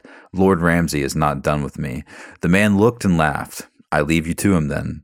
And then it goes on to say that Theon trudged through the storm until his arms and legs were caked with snow, his hands and feet had gone none from the cold, and he climbs the battlements and the inner wall again. So basically, he comes upon this guy, and then he just leaves this guy. And it was a pretty fateful interaction. And uh, I think that says a lot. It's I very mysterious. I think there's a lot going on in that very short passage. Um, one, I think the fact of um, like the snow and also the hood sort of obscuring everything. And not just um, in this moment like the snow is actually obscuring everything throughout. Um, and i think that's very interesting as far as you know what are we as the readers seeing? What are the different characters seeing? Is are things being ob- intentionally sort of obscured for us? Um, are you know are there these these quote unquote hints that are like kind of uh, like Senia was saying, like red herrings. Um, and then of course, like the hooded man, like his face is obscured. Um, you know, so he could be the murderer. He could be a random dude. Um, and also just the way he sort of, um, he sort of, I almost feel like he tries to goad Theon. And I think this is kind of good evidence that it's to do with Abel and the Spearwives is he sort of tries to goad Theon in a way and kind of call him out and be like, who are you, man? Who mm-hmm. are you going to be? Mm-hmm. And, you know, at first Theon is like, well, the gods aren't done with me. And, you know, so then that sort of connects to later when he's in the Godswood and then the Spearwives show right. up. But then also he says, Lord Ramsay isn't done with me, which, um, you know, like I was saying earlier, he goes between, you know, he takes this flip flop between thinking of himself as Theon and then, um, you know, when, um, when he's with Roose and he's, um, everyone's referring to him as Reek and he's thinking of himself as Reek and saying he needs to remember his name. Um, so, so I think there's a lot of uh, that sort of moment sort of unifies a lot of what's going on in the chapter. It's kind of like someone came from the future, like he came from the future and met himself there and was like, You're a turncloak, you're a kinslayer, what are you going to mm-hmm. do? And then just walks away. Yeah. Well, because I was thinking there's a theory that this is Theon hallucinating. And so Theon could, you know, seeing, like you're saying, himself from the future coming back, or just as he's working through all of this kind of thing, maybe this hooded figure wasn't really there. It's just this idea that Theon is seeing what he needs to be seeing mm-hmm. as he's going through what he's going through in this chapter. Mm-hmm. There's this other idea that if he's hallucinating this and this isn't really happening, that this potentially Theon could be somebody who's participating in the killings but doesn't exactly know what's going on, which isn't something that I think is relevant to any of the conversation that we've had as we talk about Theon becoming more and more aware of himself. Yeah, but I just think that this idea that Theon, especially as he's having these interactions in the Godswood and as he's thinking about, I mean, we've talked about this, but I just think that this idea that he could potentially be talking to himself here is an interesting one. Yeah. Yeah. Because I think mm. there he could be talking to himself or something he needs to see. Um, yeah. And even I mean, maybe if that guy, if if the hooded figure really is there, though, Theon is saying things he needs to hear to him. Yeah, like like he's saying things for himself to this yeah. guy. Well, he's sort of, I mean, he sort of is like a sounding board in a way. It's like a mirror. Theon can yeah. experiment with like, well, actually, who am I really? Like, this is a person who I. He's like, I don't care if you kill me. You're just yeah, like you're just a blank slate. Essentially, I don't know you. Like but you're saying these things to me and now you're forcing me to you know sort of like continue to visit things that i'm already sort of like sort of like internally like messing around with and trying to like tease out of this big like knot of like who is theon it's so mysterious how he just puts it in there. I mean, a weird cloaked individual. This could be at the scale that we and other people are putting it at, or it could simply be someone who lived in Winterfell at the time that Theon grew up there, was there yeah. when Theon took over, yeah. saw the power change hands again and again, and sees Theon how he is now, and it's just like walking through the cold to get away from people, just like Theon is, and yeah. just just is passing him and said this. Yeah. Yeah, just because, like, people do, just like everyone and anyone just fucking bullies poor Theon. Like, you know, like this. They're like blaming it on him. Like this whole yeah, situation yeah. is because of him. Yeah, and like Ramsay's boys and like random people, random lords, Roose. Like everybody just kind of like wails on him emotionally. And I mean, that's not even just with the Bolton situation. That's his whole life, honestly. Yeah. Like from his brothers, like he even says the only person he's really connected with is Robb. And just about every Stark child who isn't Robb expresses some sort of like, well, I didn't really like Theon. And it's like a little, it's always been a little weird to me because like, you met this guy when you were a ch- when he was a child and you were a child. And not that everyone has to be best friends, but like I'm like there's really there's really no any sort of anything there. Like it's all just coming from Robb. Um which I mean, you know, is like plausible, but it really just fits in with this whole thing where like the guy doesn't really feel like anyone cares about him. And the one time he sort of feels like he does,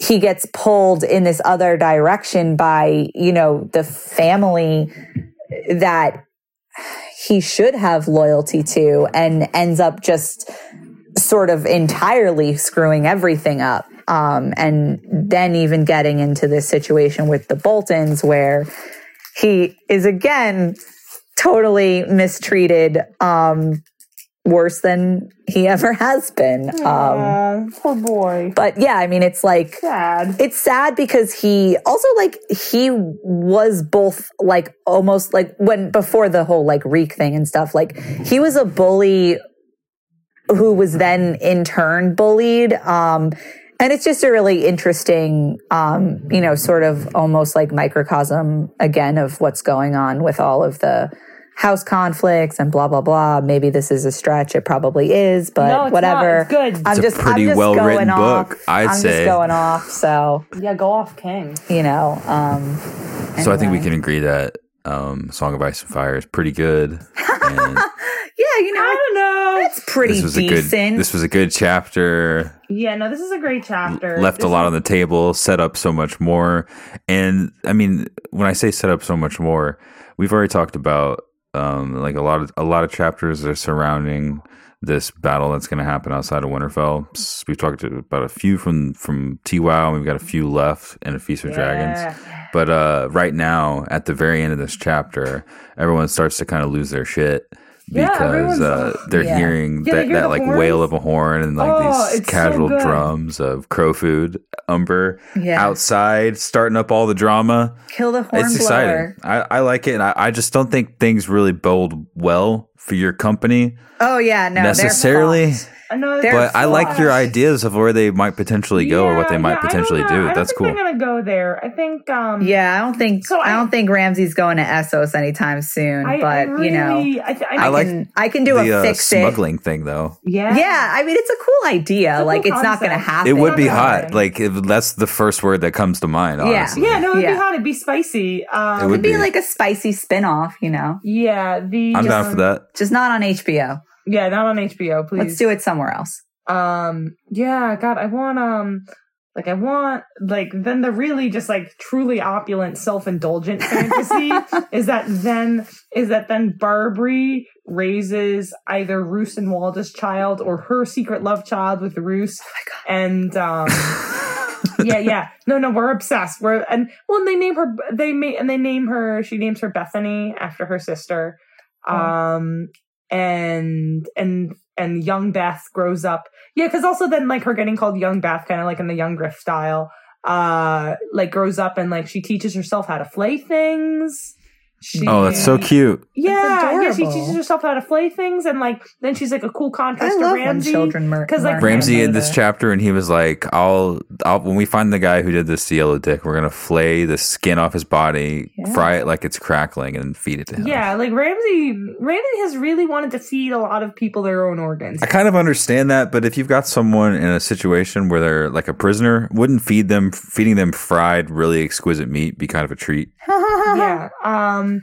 Did we did we talk about the pink letter the last time we were on? I don't I think remember. a little bit. I just think really it came up Yeah, a yeah. I just really but want the pink letter to be Roose pretending to be Ramsay. I that think would be it's so hilarious. If you uh, go back, I highly recommend go back and read that letter, imagining Roose being like, "What would my son say?" can you just I'm gonna imagine about you reading it as Roose. Oh, we we can do that if you Roose, want. w- Roose writing it and just being like, "Oh my god, this is so cringy!" Like having to like periodically like take a break because he's just like, "This is the worst." This is um. Well, and Come like, and see. No, I think that's all Ramsay. Yeah, no, Yeah. well, yeah. I really think it's. I him. think it's Ramsay. The come and see is such a like oh Yeah, uh, all the all the phrasing and stuff and the way he the things that he puts like value on just it just feels very Ramsay to me.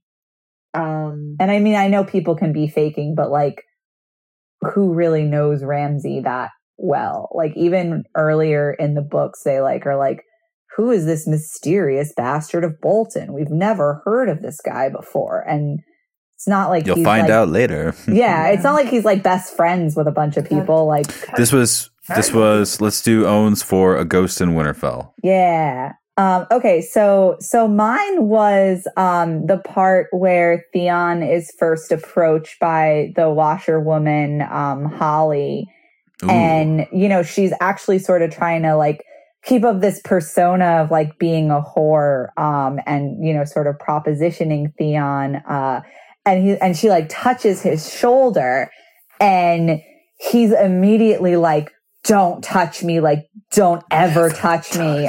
um and just how like that was such i mean one that was such a contrast to who he was earlier in the series.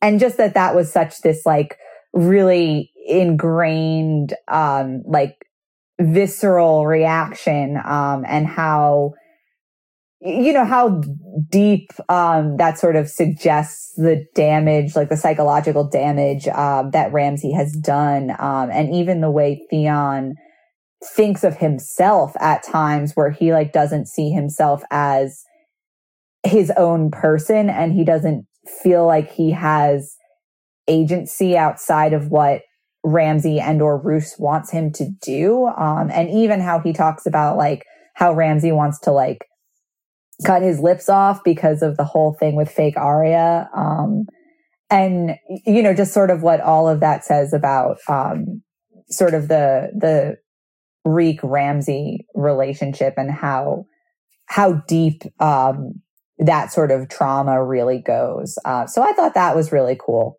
Um, you know, okay. I don't know. Own Owned to- to Ramsay for destroying Yeah. Theon's consciousness. Yeah, yeah. Yup. And then owned to Theon for for reclaiming For- his consciousness. Yeah, yeah. Right Everyone, on. great job, Um, everyone. oh, I could jump.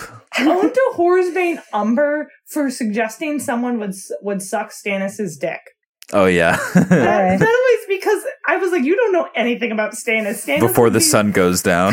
before the sun goes down. So yeah, so I knew Stannis got owned. Uh, owned to yeah. This is from uh, this is from Leech Lord sixty nine, which is just that's my Discord That's handle. your Twitter. Oh, good. Yeah, no, That's a yeah, good oh, yeah, name. yeah, Or your Twitter, my that's your Twitter. My Twitter is Leech Lord Bolton. I'm on Twitter now.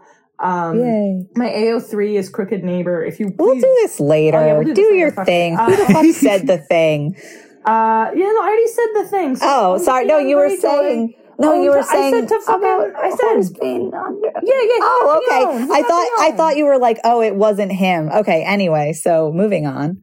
That's our own. That's that's okay. it. High five. One own a piece only. That's the rule. What about you, Hannah? Okay. Yeah, Okay. all right. So hard and fast hang on. rule. So, so should we re-record those owns then? Let's re. Oh no, they're great. No, they're good. Okay, It's then who are your owns? Zack, Hannah, give us, lay them on me. Give us the goods. I'll go first. My own.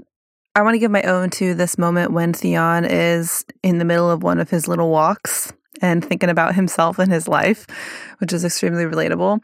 Um, and he punches a like looks through the snow a little bit to see or to try to see what's going on outside. And he thinks to himself, the world is gone. King's Landing, Riverrun, Pike, and the Iron Islands, all the seven kingdoms, every place that he had ever known, every place that he had ever read about or dreamed of, all gone.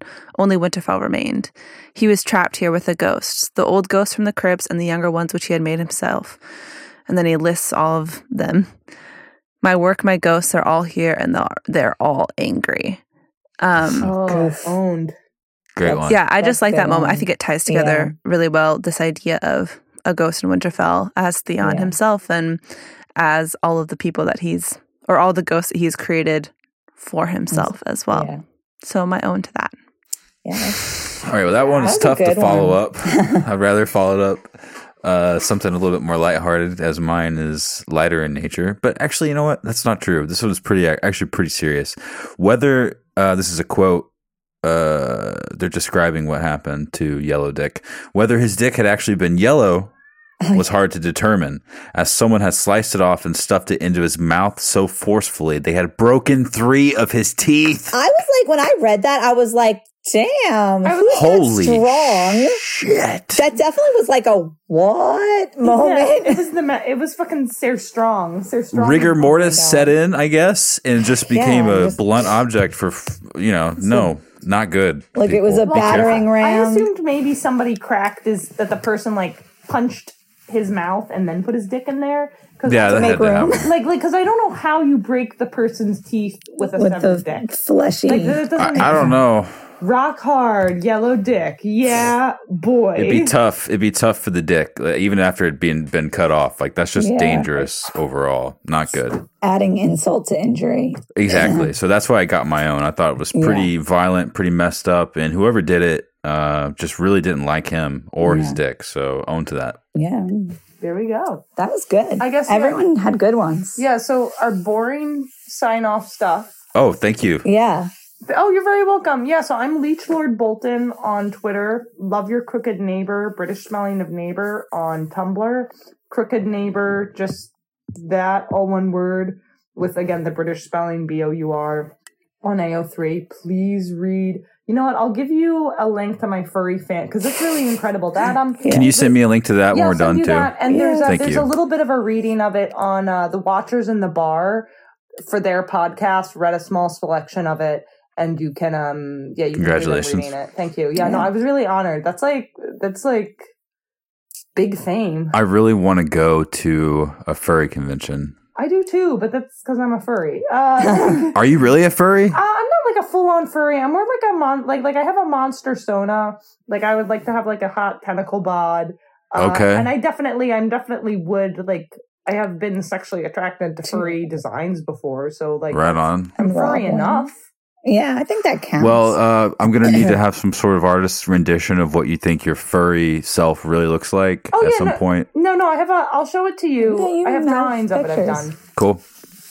Um, yeah, so uh I'm Cass. Um I'm underscore tender underscore vittles V I T T L E S on Tumblr. Um That's Twitter. or Twitter, my bad. Um tender hyphen vittles on Tumblr. I gotta maintain the brand. Um so uh and then tender vittles, no hyphens or periods or anything um on AO3. Oh, when we see and that's like all my stuff. when we say AO3, we Oh, that's Archive of Our Own. Archive of our own.org. I realize we're using that, but AO3 is a The fan fiction yeah, website. is the is the leading fan fiction website. It's a nonprofit. Other than MuggleNet fan fiction, right? that's my leading fan fiction. Yeah, and other website. than adult Same. fan that's a classic. it's a it's a fandom, early fandom for ah, me. Classic. ancient. I'm gonna like Good get the WD forty out. Um, Nice. yeah. So Zack, what were what was So yeah, what are your what's We're gonna coming plug. up next? Uh, Yeah, yeah, plug, plug, yeah, plug. let's. Uh, I think that's it. Did you guys uh, Yeah, share yeah, all your plug. links? Yeah, yeah, that's all. Yeah. Yeah, I'll text you my furry fanfic right now. Okay. You're on Uh, as far as our podcast is concerned, you all know what you're listening to. If you want to send us an email and say hello or send us an own, you can write to us at contact at gameofowns.com. That is an email address. Or you can follow us on Twitter. We're at Game of Owns. We also have an Instagram at Game of Owns, and we're Game of Owns on Facebook.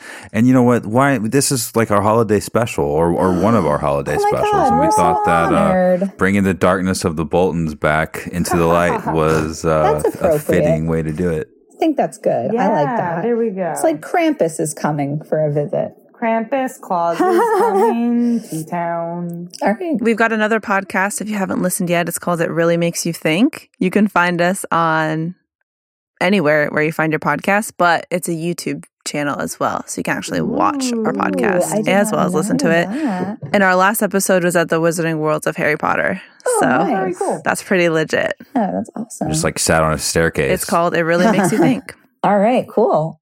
We did the thing. Yeah, we did. That's it. I'm so glad yeah, that you guys you. came on. We had a lot of fun. This was. Yeah, thank you uh, guys so much. This is going. Oh, when we'll email you the file in Skype right now. I was gonna say I had a feeling we'd be talking over each other for this whole time, but I was really happy it happened either way. Next time we're gonna do it all together, and I don't know. We're gonna have to have some kind of accoutrements to fit the situation. I don't know if they're gonna Yeah. be like candied skulls or like bloody hearts or something, but we'll Oh, figure it out. We'll set the mood, and it'll be I'm- awesome. I can um I can That'd I bake fun. bread so I can fry you all some bread. Fried uh, bread. Yeah, I'll give you- I'll Bacon make you- grease, Yum Yeah, yum. yeah, no, I'll I'll make you guys Perfect. bread bread ends fried in bacon grease. It'll be lit. perfect. Nice. All right, cool. Thank you guys so much. All right. Bye, everyone. Bye. Bye.